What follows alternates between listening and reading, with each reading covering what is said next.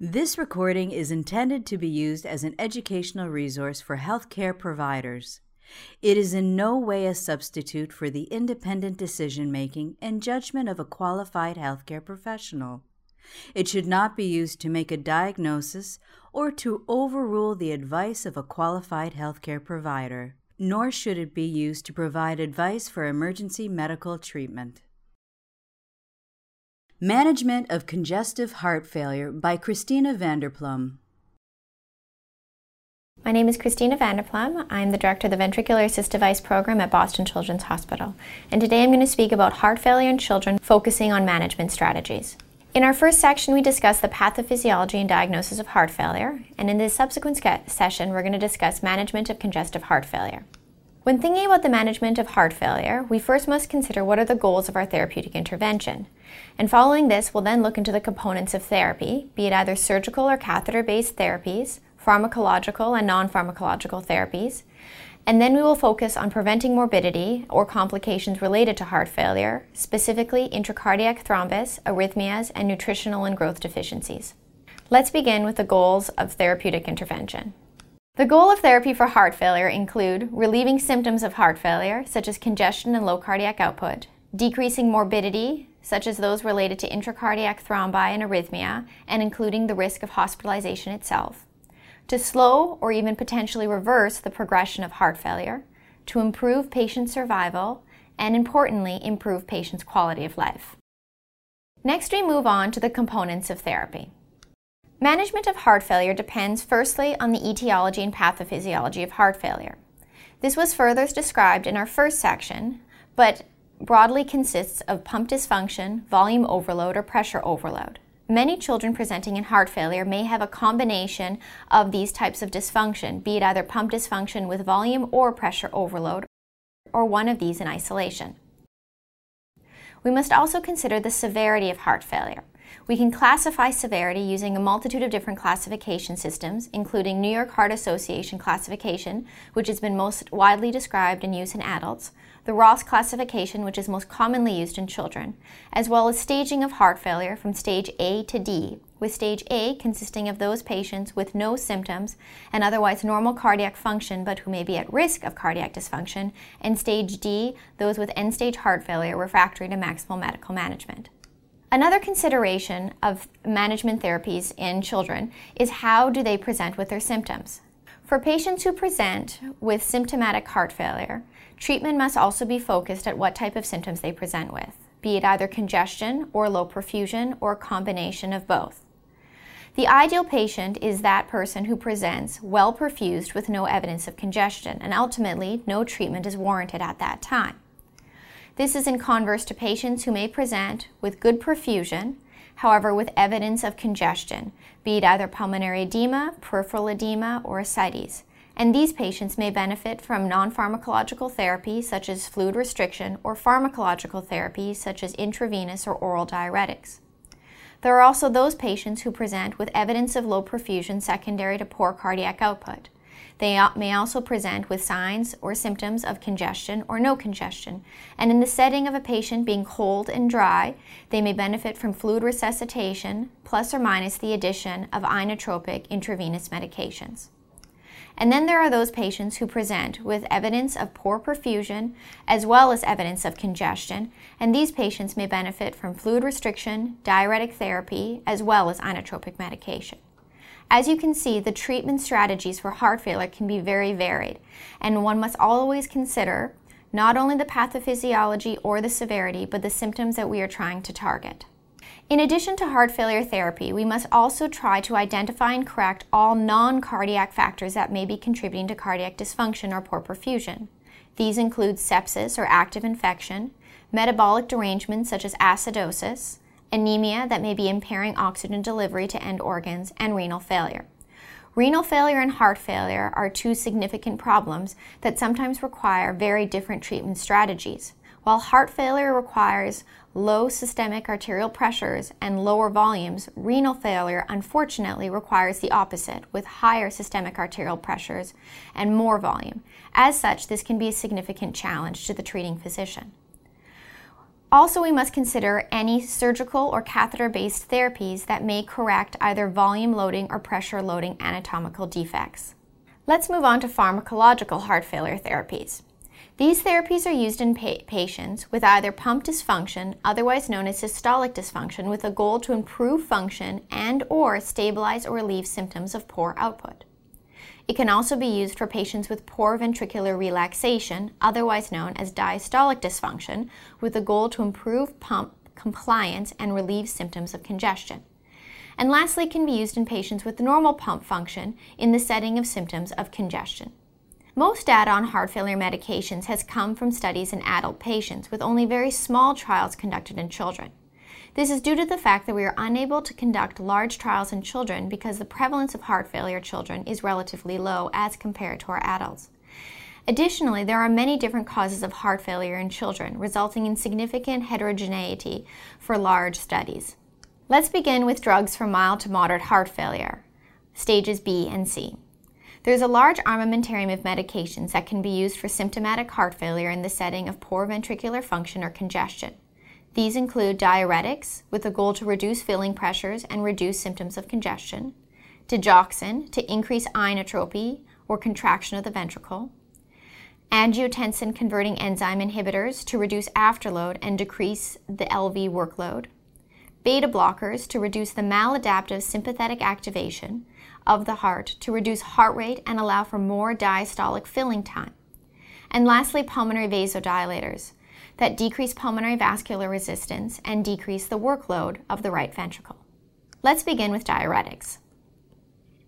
Diuretics decrease preload by promoting natriuresis and relieve symptoms of volume overload, be it either pulmonary or peripheral edema. They are generally used in children with stage C and D heart failure. This is symptomatic heart failure secondary to ventricular dysfunction or end stage heart failure refractory to other medical managements. There are multiple different classes of diuretics, and these include loop diuretics that inhibit sodium and chloride reabsorption, reabsorption in the thick ascending loop of Henle. These include furosemide, bumetanide, and tor- torsemide. Next are thiazide diuretics that inhibit reabsorption of sodium and chloride in the convoluted tubules of the kidney. These include chlorothiazide, hydrochlorothiazide, and metolazone. And lastly, aldosterone antagonists that decrease sodium reabsorption and potassium excretion in the collecting ducts of the kidney, including spironolactone and eplerenone. These medications are used in conjunction with loop and thiazide diuretics, and they have been shown to reduce mortality and morbidity in patients with heart failure, in addition to standard medications. Let's move on to digoxin. Digoxin has a positive inotropic effect mediated by the sodium potassium ATPase pump and increases intracellular calcium. Intracellular calcium is imperative to increase the squeeze or the contraction of the ventricle. Additionally, it has a negative chronotropic effect that slows the atrial conduction and vagotonic properties that counter the sympathetic upregulation, which is maladaptive for heart failure. This ultimately decreases heart rate and allows for more time for the ventricle to fill. It's generally used in infants and children with stage C heart failure for symptomatic relief. Benefits of digoxin can be actually seen at much lower doses than traditionally thought, with trough levels of only 0.5 to 1 nanogram per mL, resulting in a lower risk of adverse effects such as arrhythmias. Next are renin angiotensin aldosterone inhibition. The renin-angiotensin-aldosterone system is a very active system in heart failure. It leads to increased sympathetic tone, which is a compensatory for low cardiac output in the short term, but becomes maladaptive over time, resulting in tachycardia, fluid retention, and hypertension. Inhibition of this system are target medications for heart failure, and these include angiotensin converting enzyme inhibitors, otherwise known as ACE inhibitors, and angiotensin receptor blockers, or ARBs. Angiotensin converting enzyme inhibitors inhibit formulation of angiotensin II, which is a potent vasoconstrictor that promotes myocyte hypertrophy and fibrosis. ACE inhibitors improve survival in adults with symptomatic heart failure in clinical trials and reduce the rate of progression of heart failure. However, there are limited small studies in ACE use in children. Experts suggest that use of ACE inhibitors in children with pump dysfunction, such as those with stage B or C heart failure, may be of benefit. However, close monitoring of blood pressure and renal function is imperative as ACE inhibitors will decrease patients' blood pressure, and this may adversely affect already tenuous renal function. Enalapril, which has twice daily dosing, is traditionally used for larger children, and captopril, which has three times daily dosing, is used for smaller infants and children. The next medication is angiotensin receptor blockers, otherwise known as ARBs. There is limited data on the effectiveness for use in children. However, there are smaller case studies demonstrating its use as an alternative to ACE inhibitors when there are significant side effects or intolerance of ACE inhibition due to ACE induced cough or angioedema. Beta blockers. Beta blockers counteract the maladaptive effects of chronic sympathetic activation. In adults, they improve survival, reverse LV remodeling, and decrease myocardial fibrosis. It should be noted that they should only be added once stable on other heart failure medications, including ACE inhibitors and diuretics. Carvedilol is generally the recommended beta blocker for use in children with LV dysfunction, and dosing of carvedilol can be started very low, generally at one eighth of the eventual target dose at 0.05 milligrams per kilo per dose twice daily, and increased cautiously every two weeks to minimize side effects. Side effects of beta blockers include dizziness, fatigue, hypotension, bradycardia, and hypoglycemia. Pulmonary vasodilators. Pulmonary vasodilators are used in the setting of right sided heart failure secondary to elevated pulmonary vascular resistance. Pulmonary vascular resistance may be increased due to a multitude of different reasons, including abnormalities of the pulmonary vasculature, such as idiopathic pulmonary hypertension, or secondary to left heart failure, with subsequent elevated left sided pressures resulting in secondary pulmonary hypertension.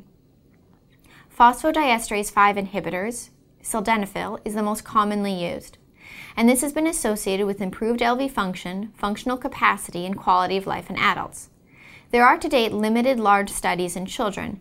However, there are a multitude of small studies demonstrating its usefulness in a multitude of different congenital anatomies, including Fontan circulation. Let's move on to drugs for advanced heart failure, namely heart failure stage D.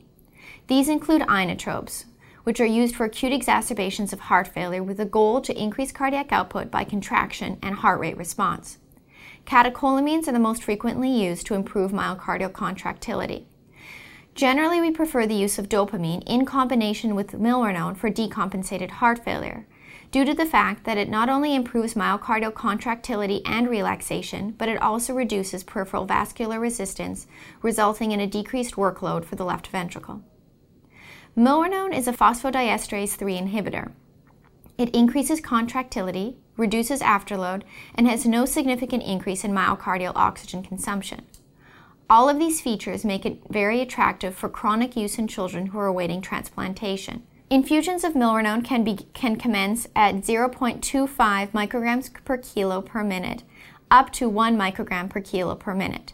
Additionally, this medication has been shown to be effective and safe in an outpatient setting. Let's move on to non pharmacological therapies for heart failure, which are as equally important as pharmacological therapies. Nutrition.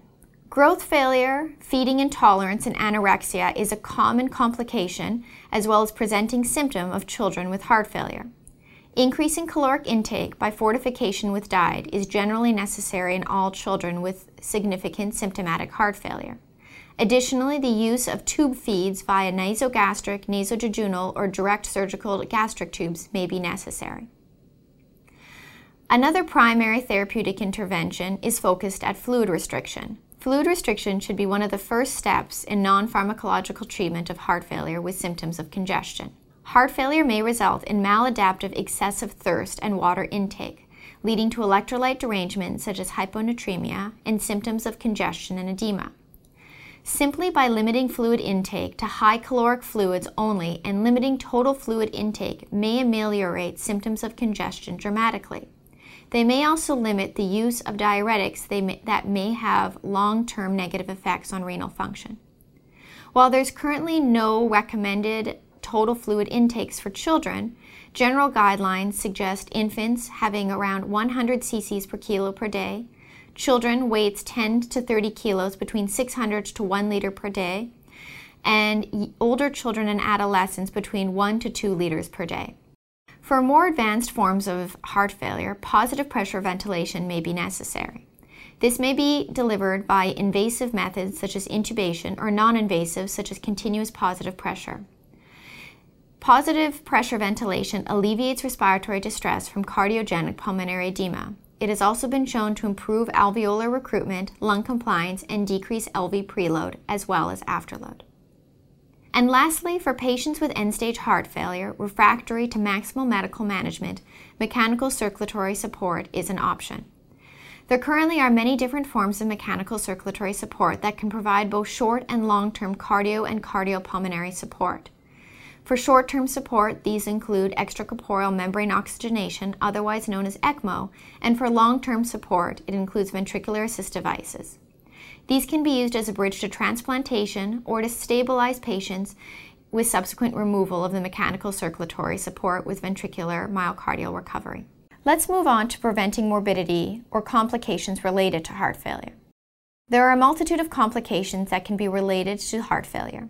These include thrombi formation.